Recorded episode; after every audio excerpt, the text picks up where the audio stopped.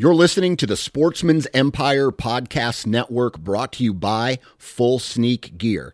Check out their entire lineup at fullsneakgear.com. Also, be sure to check out our entire stable of podcasts at sportsmansempire.com. New from Moultrie Mobile, the Feed Hub offers first of its kind cellular connection and control for nearly any spin cast feeder on the market. When used with the Moultrie Mobile app, you can monitor feed and battery levels, run feeders on demand, receive alerts when feeders are clogged, and remotely adjust feeding times. The Feed Hub is ideal for anyone who maintains feeders. Remove the guesswork and save time by planning feeder maintenance before you drive to your hunting property. For more information, visit moultriemobile.com. You're listening to the Sportsman's Nation Podcast Network brought to you by onX Maps. Now, onX is one of those must have pieces of hunting gear. Now, it's not a physical piece of hunting gear, it is an app that you download to your phone and it allows you to view topographic maps. Digital imagery, and it allows you to leave waypoints and basically breadcrumbs and collect data of all the properties that you hunt. So, real quick, this is how I used onX uh, this year, specifically on my South Dakota hunt. So we knew where we needed to glass. So we, we had camp. That was a waypoint. And in the dark, we had to basically walk 1.3 miles in the dark in terrain that I had never been in. And when you can have a map up on your phone and basically put together a strategy of the path of least resistance to that glassing point, uh, I was able to navigate better in the dark. Then, once we got to our glassing point, the sun came up and we started seeing deer movement. I was able to then put together another plan of how to get from the glassing point to the location where we started seeing deer. And the entire time, I was documenting that hike. Hey, there's some water here in case I need it. Hey, here's where I saw a mule deer. Here, here's where I might want to glass the next day and just basically documenting everything and allowing yourself to have the most information at your fingertips and it's just one of those things that I think is uh, has has no value because it's so important. And uh, onX does that. And the best part about all of it is you don't need 4G to use the app. Right? You can save an app or save a map to the app, and then you can use your phone's GPS to navigate that map. And uh, again, just a really awesome piece of equipment that I would recommend to any hunter, whether you hunt 40 acres of private or on 33,000 acres of uh, public. Uh, there is a function for every hunter. So if you want to find out more information, visit onxmaps.com or visit the App Store and download today. And when you purchase, enter the discount code NATION20, N A T I O N 20, and all first time users will save 20%. Welcome to the Land and Legacy Podcast. We're your hosts, Adam Keith and Matt Dye. This is your number one resource for all things land. If you're interested in conservation, habitat management, hunting strategy, and rural real estate, this is the podcast for you.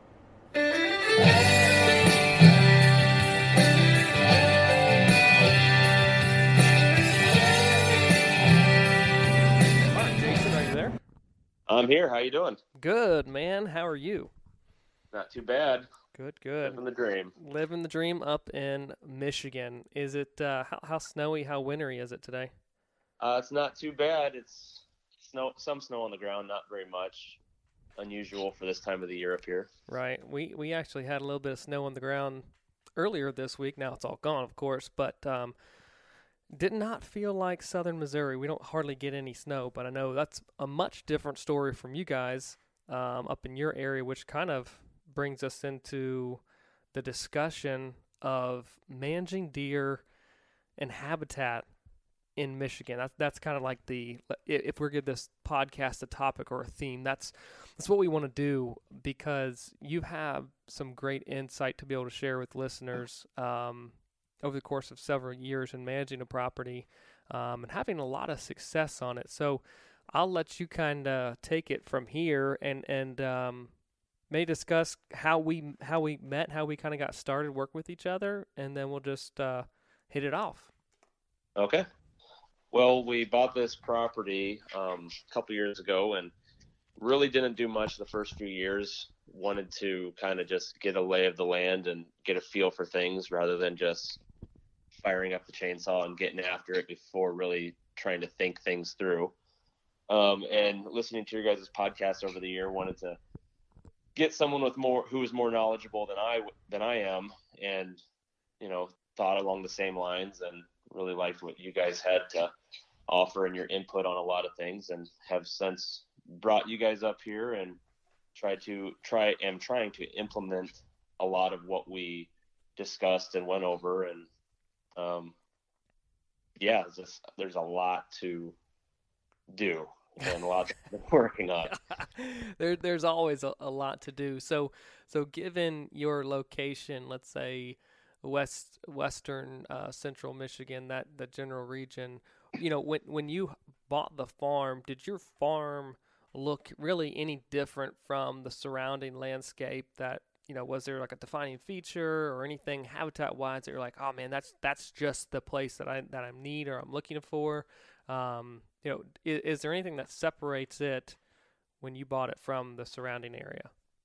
Yeah, the biggest thing that I really like is I am the, for the most part, the cover surrounded by ag. Mm-hmm. so it. this is the hub where the deer go, um, and they they live here for the most part. But the the other thing that I really like about it is I really don't have a lot of road frontage. Right. My parcels are has a little bit of road frontage, but for the most part, it's tucked back in the woods, and I don't have to deal with people shining or sure. which is legal up here or mm-hmm. being nosy other than my immediate neighbors. So it's not people just can't drive by and see what I'm doing out here. So I mean, everyone everyone knows, and we'll kind of give you a chance to review some of the season dates and and everything, and hunter numbers up in Michigan, but Michigan's a state where um, humongous hunter numbers. I think it's uh, second to, I know it's in the top three. Pennsylvania, Wisconsin, and, and Michigan, the top three um, states for licensed deer hunters. And um, you know, pressure is one of those things that you have to have to deal with and um, set up a property appropriately to be able to handle that pressure when you have goals of harvesting older age class deer, which that was kind of what you came to us with is, hey, I'd, I'd like to see exactly what we can do with this property because I'd like to harvest four and a half year old deer and older. So what what do we need to start with? But so kind of break down the seasons real quick for Michigan and, and the things that you may be dealing with um, in an area that is definitely high pressure from hunters. Um, first thing I will say is uh, I am not from Michigan originally, so when I moved here, I was disclaimer. yeah, my mind is kind of blown with the amount of pressure that is yeah. truly put on these deer up here. I mean, we have really high deer numbers, mm-hmm. but the hunting culture up here is different than what I was used to back home in Nebraska. Certainly. It's just um, people up here don't really shoot does. Mm-hmm. There's a two buck limit. The seasons are extremely long. They start with um, first there's a youth season and uh, that's in September. And then October 1st starts with bow. Then it goes into um, November 15th, opening day of gun season. That runs for two weeks. Back into bow season, and then muzzleloader season opens which in our unit, since we are now in a CWD um, observation zone, right? During muzzleloader, you can use rifles or straight walled cartridge. I see. Yep. Uh, rifles. So that season runs for another few weeks, and then it goes right into antlerless gun season. So when it's all said and done, there's a 45 day gun season going on. Wow. Where the DNR is almost encouraging everything to get killed in a lot of people up here really like to shoot their bucks. so yeah. yeah. The number I mean the number of hunters around here is is mind blowing. It's definitely Every, a deer camp atmosphere, which which is a cool thing to be, to be a part of, I'm sure. Uh, but it, it does present other challenges when you have certain goals of, of shooting large, I mean, you know, older age class deer. Yeah, and like we've we've have a little we have a co-op up here, mm-hmm. and that's really nice because a lot of guys are are think along the same lines. But the problem is, so many of us are so spread out that we're sure. all are on our own little island. So you know, because of the parcel sizes, typically in, in Michigan, what what would you say most most guys are hunting when it comes to property size in in in your co-op there? In my co-op, it's probably either a 40 or an 80. Okay. Yep. So so no just large contiguous blocks oh, no. of land that that really, you know, one owner or one small couple groups of guys are hunting, you know, you've got 40s and 80s with several hunters on them potentially um you know stacked on stacked on stacked on top of each other. Yeah. Oh yeah. then they're right on the line and sure everybody's other property is greener and better on the other side, of course. Sure. Absolutely, absolutely. Um so this year you harvested a great buck. I would say you you probably accomplished the the goal, not that it's just one and done, right? But you you harvested a really great deer in Michigan. Um, kind of break break down, let's say the the story of that deer, lead us into the hunt, and then we'll kind of backtrack a little bit and get more into the actual management side of things as to what's been done on the property uh, since we visited with you and why you were able to have the success that you had in harvesting this deer. Mm-hmm. So I've uh, this deer that I shot this year. He was a four and a half year old. I've had pictures of him and seen him on the farm for the past few years since he was two. That's when I first noticed him because he had a unique brow tine, and I don't even really keep track of the two year olds. I only kind of start keeping track of deer when they're a three and a half year old up here. Mm-hmm. Um, otherwise, I don't even want to get my hopes up because I know they're going to get killed. yeah. Um, so last year, this this particular deer, he was a a ten point with couple extra stickers on them, and probably about a 140 inch deer. Really, really nice deer for up here, and that was kind of where I set my goals moving out here. Was if I could hunt a 140 inch deer. Yep. Every few years, I'm hopefully like three and a half or older. Um, I would be happy with that. I think that was a realistic goal. Yeah, absolutely. So last year I hunted this deer and I had multiple occasions where I had him in at under 20 yards and couldn't get a shot at him. Wow.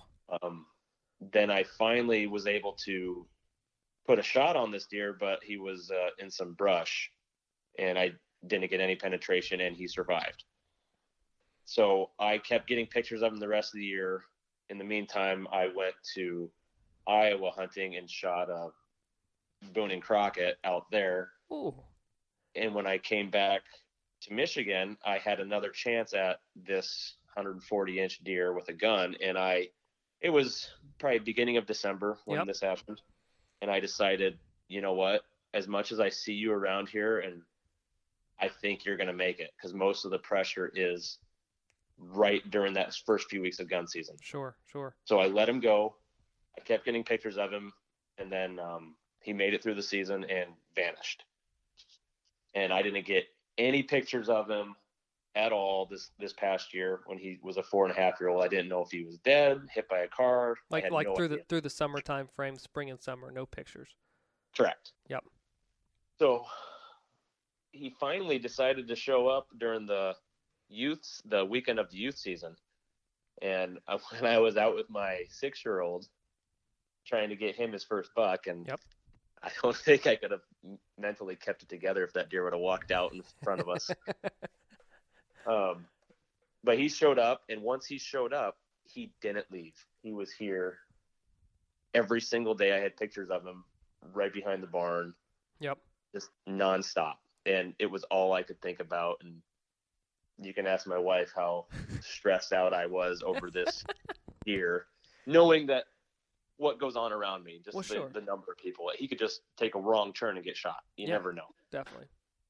So, and, and a lot of that activity though was at nighttime. Even though he was on your property, it was still kind of cover of darkness, dawn, dusk hours. Correct?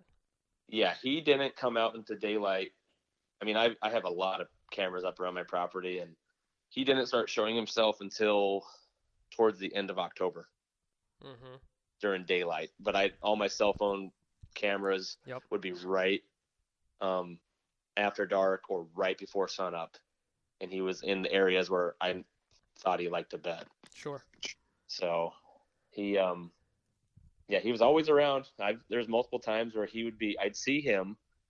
I caught him a few weeks before or a week before I shot him.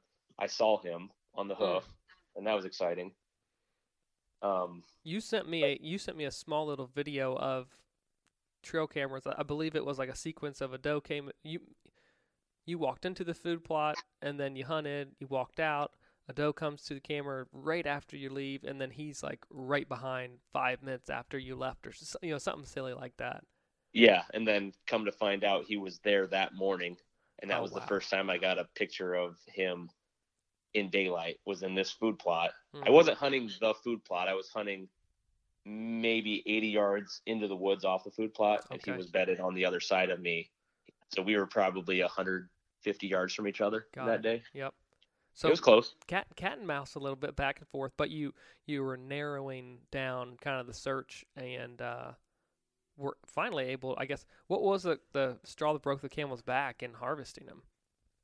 Um. Well, the we had a weather front coming in.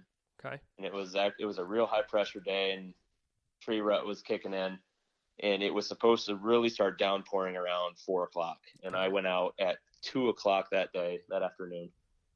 Um, got up into a tree stand, and I really liked this spot. It was it was actually like 50 yards from where I shot him the year prior. Oh, okay, gotcha. And I'm sitting up in this tree, and I wasn't feeling good about it because I just felt exposed since right. they we did a timber harvest um, a couple months earlier, all of a sudden this tree is in the wide open.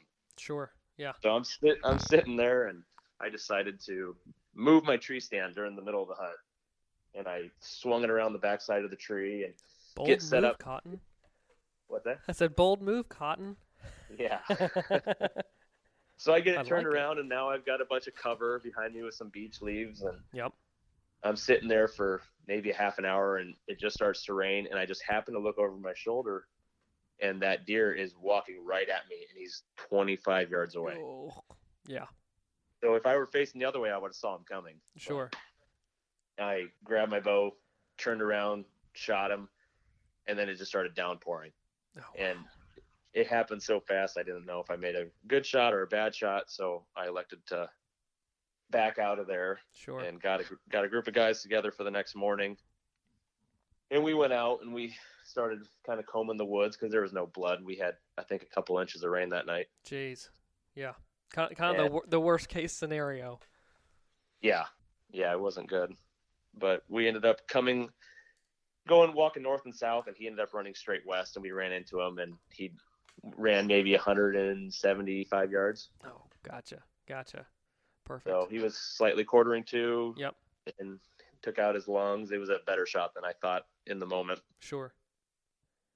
And yeah, found him, and my wife was happy because my hunting can now be done, and my obsessing was all done. Right, right. How how big did this deer kind of tape out more than what you thought? Uh, was he bigger once you got to him and got your hands on him than than kind of what you're expecting from cameras? No, he was actually smaller than I was expecting. Okay. Um, he was a he's a six by six. Yeah. With um, a drop tine and a kicker, but he was very narrow.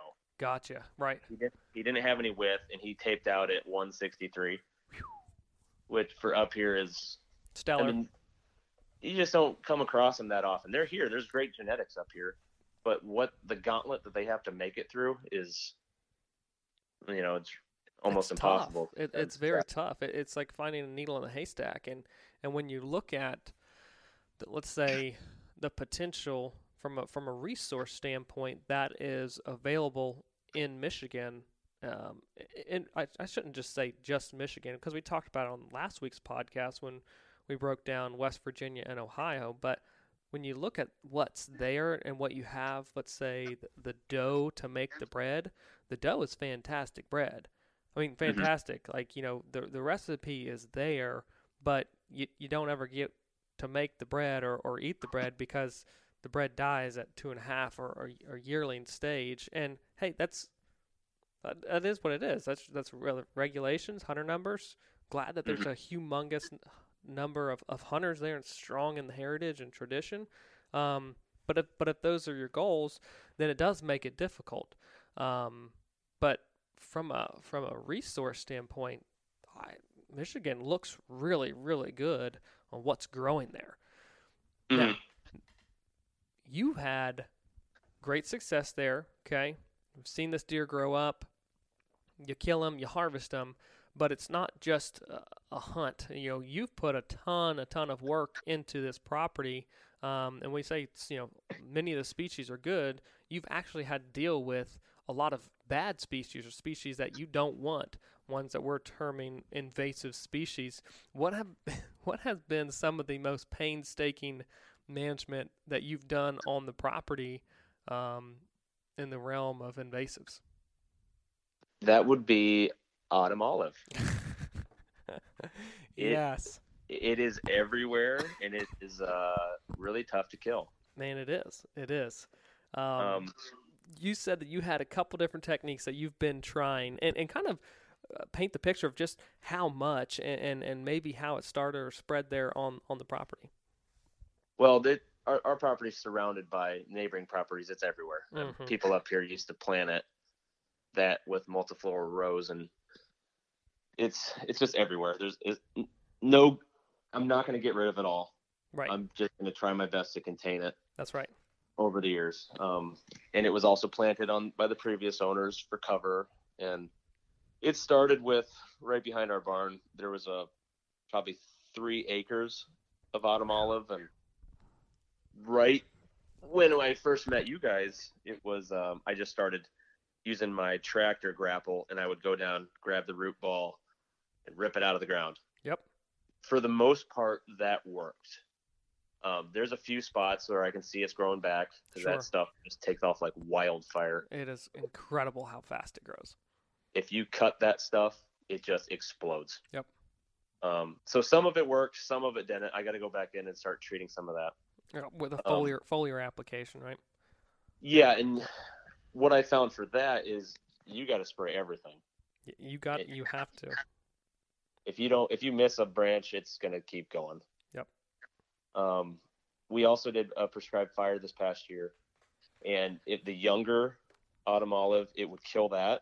Mm-hmm. Um, some of the bigger stuff, even stuff that was literally on fire, is now stump sprouting with autumn olive. Oh yeah, yeah. Like it's so it's coming back. The young stuff it'll kill. The more mature stuff it will not kill it. Right at least uh, from the from the value of that prescribed fire, it resets it, so it takes all that energy and sends it into some new shoots, and it helps to concentrate. If you come back with that foliar application, concentrate the the leaves in the surface area to collect herbicide. So instead of spraying, let's say, uh, a bush that's the size of uh, a couch, now now you're spraying an area that's um, much much smaller much smaller, mm-hmm. very concentrated, so that herbicide becomes quite a bit more effective there, and you just use less herbicide.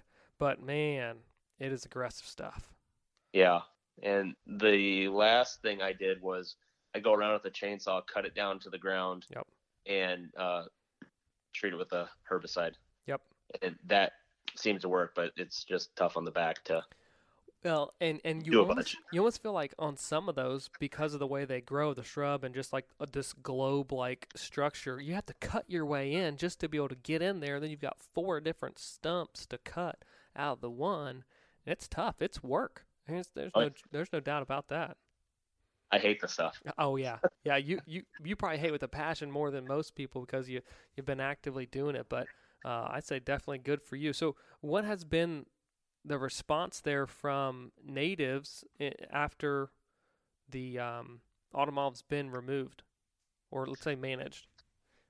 Well, in this one particular area where there was three acres, um, I ended up with a buddy of mine going in and planting some uh, warm season grasses and some mm-hmm. forbs, and it is amazing how the deer, right next to a food plot of soybeans and corn, surrounded by oats and crimson clover, they're over in that those forbs and grasses browsing. Isn't that funny? It's ridiculous. Yeah, yeah. I mean, it, it, it, we're so blinded. I think, truthfully, because there's, the, let's say that the presence of grasses and forbs that that used to dominate the landscape, and a lot of Michigan. Um, a lot of people don't know. Part of it was just oak savanna and prairie. Um, mm-hmm but man, that stuff was there, and, and now you're bringing it back, but able to see just that snapshot of a smaller little area of, of how beneficial and, and how wildlife key into something like that when you've got a food plot right next door, or you had an area that was just straight up invasives.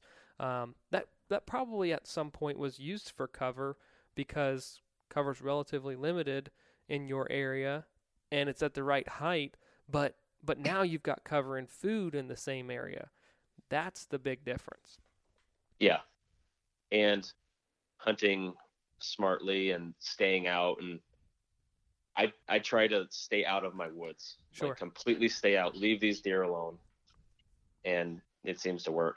Fantastic. So you mentioned it earlier, but um, you said there's been some forestry work done on the place specifically mm-hmm. select cut across the whole farm. Um, you had some trees of certain definitely value um, when we were there, kind of evaluate and saw.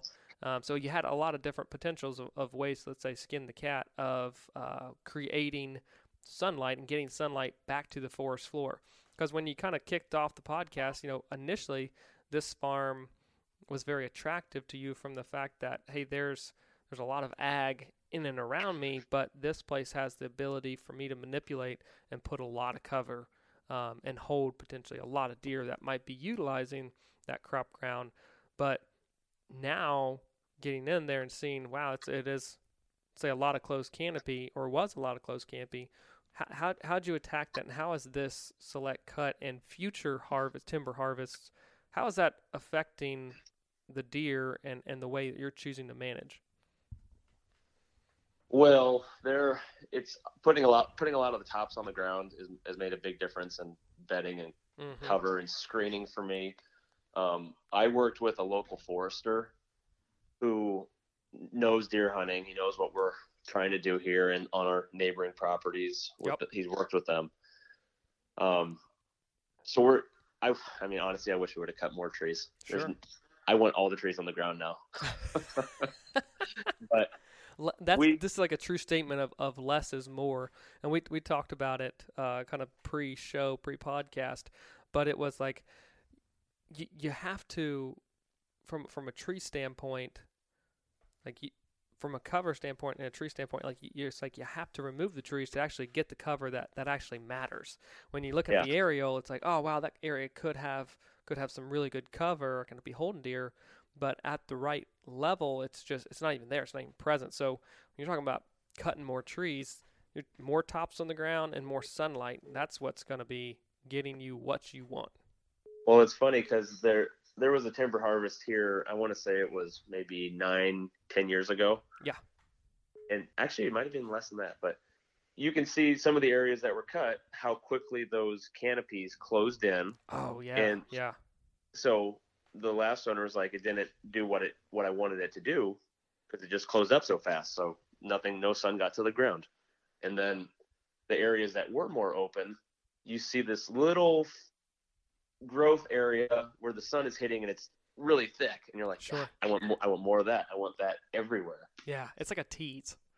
Yeah, and yeah, we've got a lot of oaks here on a certain side of the property, and trying to somewhat manage those without going crazy. But the areas with the popple, the soft maples, we're gonna we're just we're hammering those. Sure. They just they're never gonna amount to anything. And I want this to be a good hunting property for my kids when they get older, and so that's kind of how we're so trying when, to manage that. Sure. When, when you're talking about hammering them, um, you know, are you are you going back in and, and doing any type of follow up management? um, after the harvest is done? What does that look like for you? Well, what do you mean by follow up management? Going in, cutting out the bad stuff, and then try to do some crop tree release and stuff correct, like that. Correct. Yeah. Things Yes, that yeah. things that may have been missed. Yeah, anywhere. If I what I deem, I'm no expert. I'm Mhm. just going off of what I'm trying to learn. Sure. If I'm seeing some some sort of valuable timber, a hard maple or some sort of oak, especially whites, because we don't have a lot of whites here. We have some bur oak, but the actual white oaks they're few and far between. I'll try to let them go and give them some sunlight. Sure. Um, but we also have a lot of uh, white pine, Mhm. and we have another crew coming in that's going to do a pulp cut, um, hopefully in the next year. Who Right. knows when that'll take place? So that'll be more areas of the farm that are going to get wiped out, and hopefully grow back thick. And So at the, at this point, how many acres are you going to have um, of the timbered acres that will have a uh, some sort of forestry practice, whether you harvest from a select cut or the pulpwood cut? Um, how many acres are actually going to be touched and affected by that? everything. I like it. I like it. That's There's- aggressive. that's that's that's what you got to do. Yeah, there's some areas that are just garbage soft maple that Right. in talking to our forester, we're like, it's, it's never going to be anything ever. Right. It's you know multi-shoot trunks, and Sure. we're like we're talking, and it's like, okay, let's just clear cut that. Let's just whack it.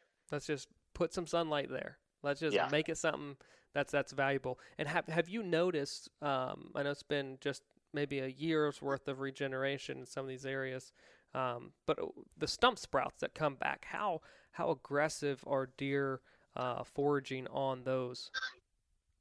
Our deer numbers are so high, everything gets eaten out It's here. it's hard. yeah, you can't. You're, you don't have that vertical vegetation coming back because it uh, it's just getting pounded. So It, yeah, before this was done, you could literally walk into the woods and kind of just bend over to about four feet and look all the way through the property. Wow, wow. Now what does now what does that look like when you do that in Um, the areas that have been select cut?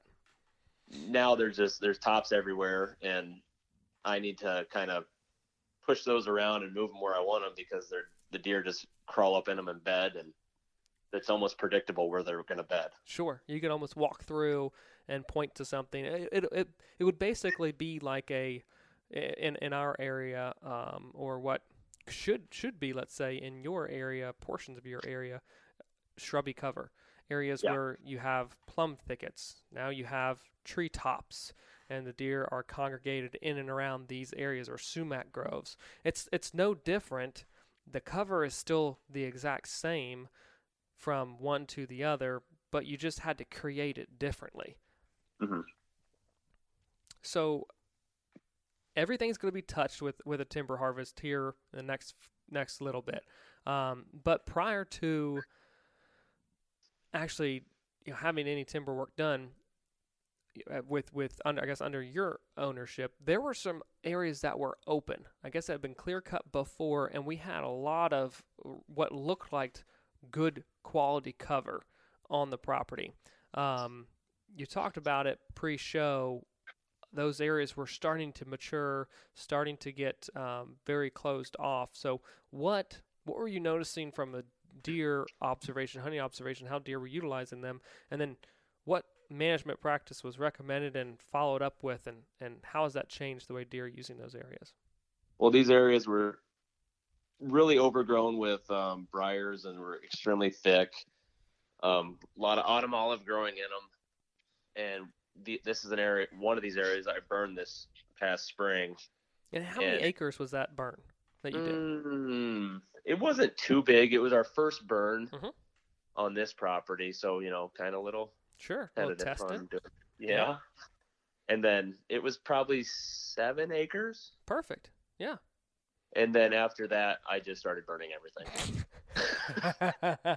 now, I guess Like, why why Smaller did you, areas. Yeah, yeah. Smaller areas. why did you start just burning everything after that? What what was it that it was like, okay, I, I want to test it, I want to see it. What was the response that was like, this is awesome?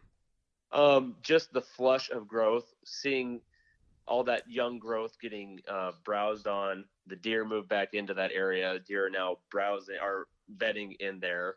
So so again. even even prior to you guys burning it and setting it back and, and, and hitting that, that reset button on, on those areas, deer weren't bedding in it.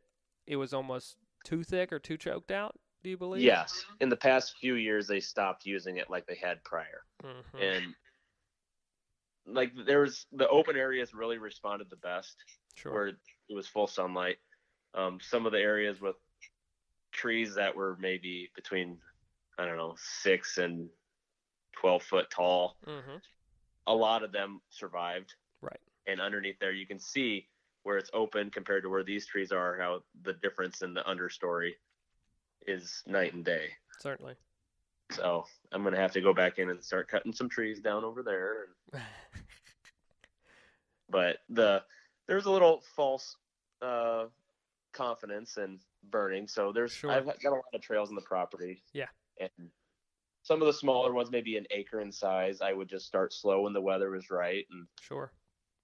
Just get more confident as I keep doing it and yeah, now it's I'm confident to start doing it again this year. Absolutely. And and you don't need to be convinced of the benefit at this point on. You you saw an area six acres that was let's say mediocre in, in its habitat and offering, um, but now you reset it, you changed it.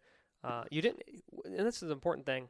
You didn't plant anything, you didn't necessarily add any species, but the composition probably changed a little bit as you reset everything. More sunlight got in, um, deer activity skyrocketed, forage skyrocketed, and they're bedded back in there. So easy, easy uh, confirmation of hey, I need to do this elsewhere, and you're going to yes. be able to do that a lot better and a lot more now that you actually have um, sunlight getting to the forest floor. Because if if you weren't into those areas, tulip poplar um, and the maples, you wouldn't have been able to run a fire through there throughout much of the season especially with your growing seasons, the way um, your climate is, and how quickly that gets a, a closed canopy and holds moisture, retains moisture. You yeah, probably... there's a lot. Of, there's a lot of water up here, and sure. a lot of areas that hold water, so nothing really ever truly dries out in some of these spots. Right, but now you might be able to manage and manipulate those areas uh, a little bit more because you've actually opened up the canopy and getting cover on the ground that's going to truly carry a fire, dry out, and allow you to to manage it. Where some areas would just avoid. Mm-hmm. That's super exciting. So, all in all, knowing the goals of the farm, they haven't changed, but seeing the development of the property over a couple years, what are some of the big takeaways for you as you're continuing to learn learn the property itself, but then also learn um, kind of the way the way it responds to management. Um, what are some of those big takeaways for you? Uh, the wildlife really appreciate it. yes, that's that's beautifully put. It's amazing how I can look across on the neighboring properties and talk to my neighbors who constantly text and ask me if I'm seeing deer. Yeah. And I go out and see 20 to 30 deer in a sit, oh, which wow. is way too many. Sure. But the deer know where they're safe. The deer know where all the good stuff is. They pile in here. And that's really my goal. And it's fun for the kids. And oh, totally. Learning all this is, it's like a, an obsession now. It's kind of funny. My wife just makes fun of me for it. what what about what about and this this is always one of those kind of like aha moments, I guess. Um, and, and, you have a unique perspective coming from uh, Nebraska originally and moving to uh, Michigan. Probably hadn't hardly ever seen or hunted around so many trees in your life, or yeah. or, or, let's say had to appreciate uh, the power of sunlight reaching the ground. But now, as as you have managed and, and started to open it back up, what do you say to those people who are apprehensive or nervous about going forward with a timber harvest who have goals of increasing uh, their property value for wildlife? You don't need trees to kill deer or oh. to even hold deer. Yeah, I like it. I mean, Preach. you really don't. I, I, had a lot of my neighbors here who were, who were asking me, well, tell me that used to be so beautiful over there. Well, it might be appealing to the eye for us, sure. but it serves no purpose for anything else. Right. And I'm not managing for timber. Right. I've got a few spots on the farm that you know are, do have that park-like setting, and those mm-hmm. are mostly oaks, and those might be managed slightly differently. Sure. But otherwise, I I can I have no problem also hunting off the ground, like tucking right. into a thicket with a bow. Yep. That, that's fun for me, and I enjoy doing that. Absolutely. Absolutely. And if I can hold more deer and have grow bigger deer, I'm all about that. Definitely. So, you know, as as you look at the property in the next five years, um, what are some of the other management techniques? We haven't even talked about food plots, honestly, at, at all in this this podcast. Um, you had those prior to us being there. Um, and, and you've done some work in and around food plots, edge feathering, um, but but as you move forward in the next five years, what are the kind of stuff that you're going to be keen in on management wise?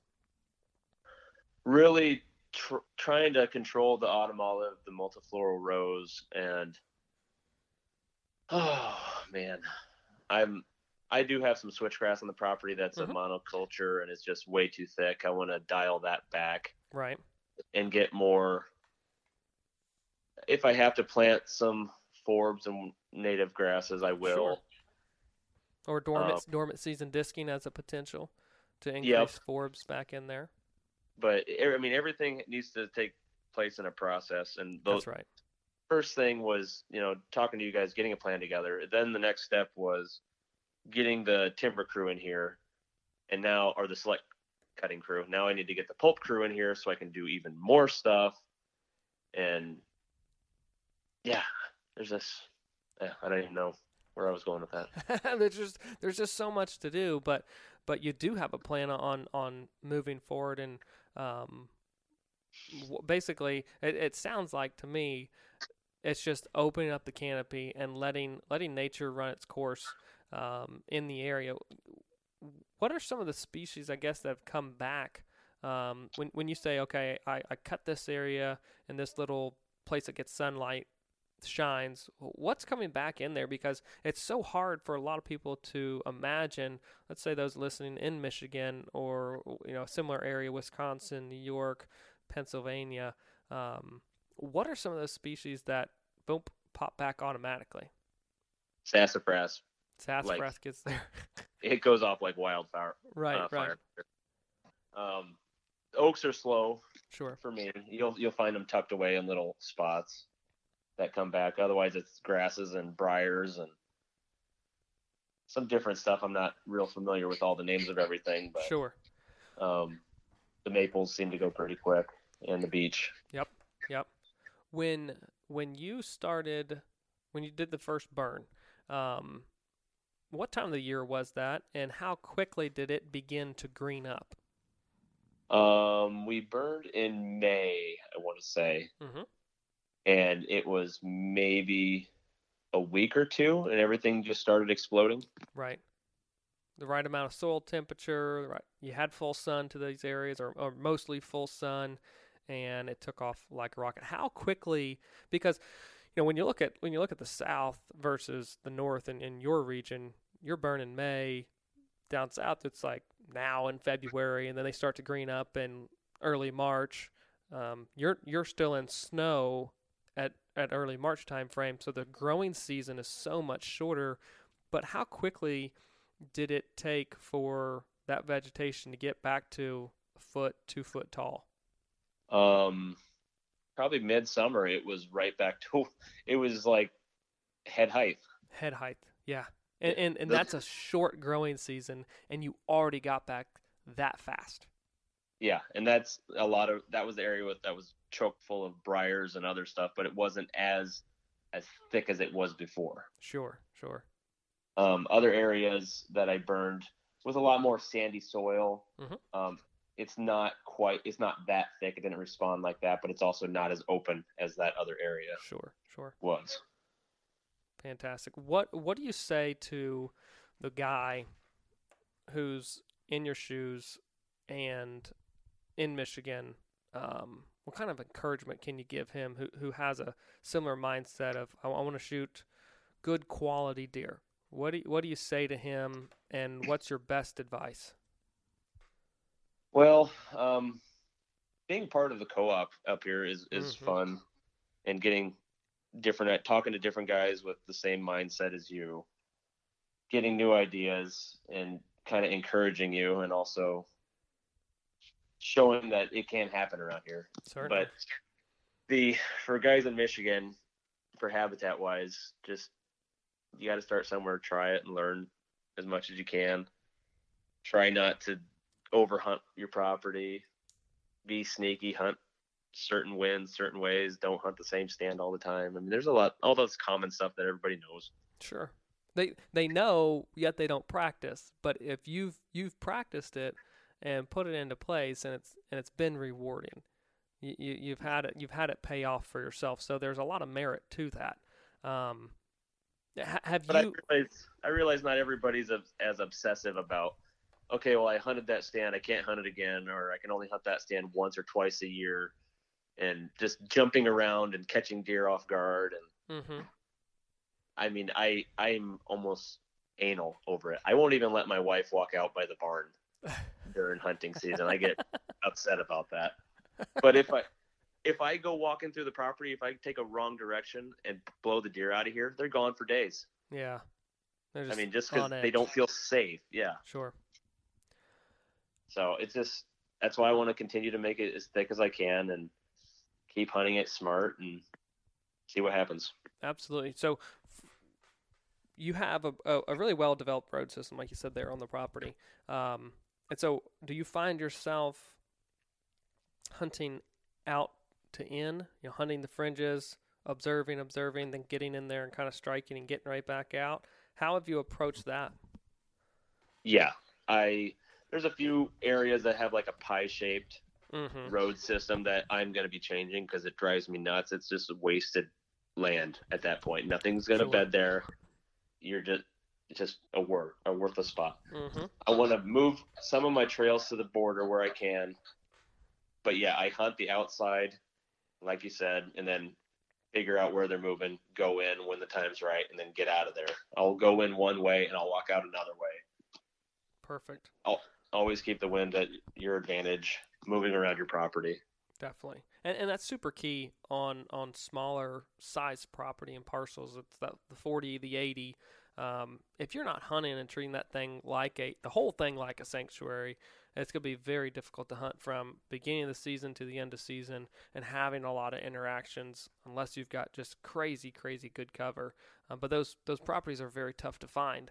Um, so mm-hmm. you, you know those with with poor access, some of the, some of the best things that you can do even prior to getting in and doing a lot of habitat work is just improving access uh, whether it's another entryway in or, or pushing roads out to the boundary, like you talked about. Um, just improving that can really increase the effectiveness of, of hunting. Then, when you do the habitat management side of things, it really, really pulls it all together and makes a property hunt way bigger, way bigger. Yep, absolutely. Well, fantastic, man. Well, I appreciate you coming on the podcast here and uh, chatting about harvesting a Michigan giant. I mean that that truly is is a fantastic deer. You were sending me photo updates and, and kind of some hunt updates throughout this this past season, and uh, obviously extremely happy that you're able to uh, put a tag on him and, and, get him down. But I mean that it, it's hope for for anybody um, to be able to get out there, do the same thing, devote time and energy into one learning and then implementing what you've learned on a property and having it pay off. That that's huge. Uh, a lot of you know I would say uh, misconceptions there about the potential uh, of whitetail hunting, potential of deer in Michigan. But man, I, I'm I'm very hopeful that next few years things are gonna things are gonna change and continue to develop age structure wise there in the state. And I don't think that this is going to be your only big deer encounter or opportunity. I, I think you guys are doing as a co-op in your general region a lot of really good things, and uh, a lot of it just comes down to education. And uh, I think you guys, as a co-op, are certainly devoted to that. And I tip my hat to to you guys for for that. Well, thank you. Yeah, it's it's been fun and and like you said, rewarding. Just a long road ahead. That's it. It, it, does, it does get discouraging. It really does. I'm sure it can. And everybody's got to keep their heads up around here, and yeah, you know, absolutely. Need to, we don't need to shoot two bucks every year. Nope. I'm I'm okay with you know not shooting a buck every year. I can sure. go a few years without it. Sure, sure. Especially when when you know that there's the potential out there to to grow these things. Um, and we've got the doe. We we shoot a lot of doe off this property. You're right. Yep. So. Yep. A lot of lot of meat to go around. Yes. Well, Jason, I appreciate your time. Thank you so much for for coming on and uh, sharing your story, your insight, and um, I hope next year is going to be just as good for you guys and, and your kids. I know you've got uh, um, some boys who probably have some itchy trigger fingers, and they're only going to get even more itchy in the next few years. So they're certainly getting into the prime time age for for killing some deer. Oh yeah, that's all they talk about. And we watch hunting hunting shows, and Jackson shot his first buck this year and shot a few doe. That's awesome. That's all they want to do, man. Oh, love it, love it, love it. Well, good stuff, man. Well, you guys have a uh, a great happy New Year, and we will chat with you later. Sounds good. Thank you much. Well, there you have it, guys. What a fantastic interview there with Jason out of uh, West Central Michigan. A lot of really important things to, to kind of draw back to um, that he mentioned there on the podcast. And, and I think the, the first portion is definitely the aspect of what was thought of as cover, the potential of that farm um, at the time of purchase, and then coming back and realizing I need to make it better. And, and not only just make it better in a couple areas, but really address the whole farm bringing in the forestry crew, um, readdressing basically old clear cuts, burning them, resetting them. Every time or every year that something's not done, let's say to the habitat or has a plan or is is working, most likely and in most cases is going to um, degrade, let's say, the overall habitat. And so uh, a lot of the practices that he was doing were, were spot on and uh, fantastic. We're glad to glad to be a part of um, that overall property and the development of it. Um, invasive species removal is another big thing, guys. You know, we, we talk about a lot. It's not the it's not the fun or the cool things to do. It's backbreaking. It's exhausting. It's time consuming. But how important is that um, to the overall development of the property? He, he just mentioned briefly there going back in and reseeding in grasses and forbs and, and just the reaction the the usage of those acres has drastically changed on that property. And so he's a living proof living example a work in progress let's say of all the things that we're talking about. Um, and then on top of that goes and kills a very very it, doesn't matter where you're at that deer uh, would be a prized prized animal um, to be able to take. But that's just goes to show okay actively managing, putting in cover, um, managing natives, improving the property, hunting smart, even in pressured areas, um, you can get it done. There is a plan. You have to be, um, you know, definitive on what you're doing. You have to be decisive, and you have to be able to get out there and uh, roll up the sleeves, get after it and uh, no doubt that he is he's doing that and, and living proof. So we appreciate his time, and guys, we appreciate your time for coming and listening to the podcast this week. Guys, it, it uh, is super refreshing to know that tons of people out there passionate, just like Adam and myself, of uh, just wanting to make the land better and uh, tip my hat to you guys and girls out there wanting to, to do it and just taking as much information as you can. So thanks for coming this week to the podcast, listening. Please share with anybody um, that you may know that needs help. Um, doesn't matter if you're in Michigan or Pennsylvania, Wisconsin, uh, Indiana, it does not matter where you're at. We go all over and uh, we'll be happy to help you on your property as well. You can find us on Facebook or Instagram, YouTube, or find us at our website, www.landlegacy.tv. Got a consultation tab. If you're interested, click on that. Send us an email through the website, and we will be back in touch with you. Guys, thanks again so much for listening. We'll see you next week. Yeah.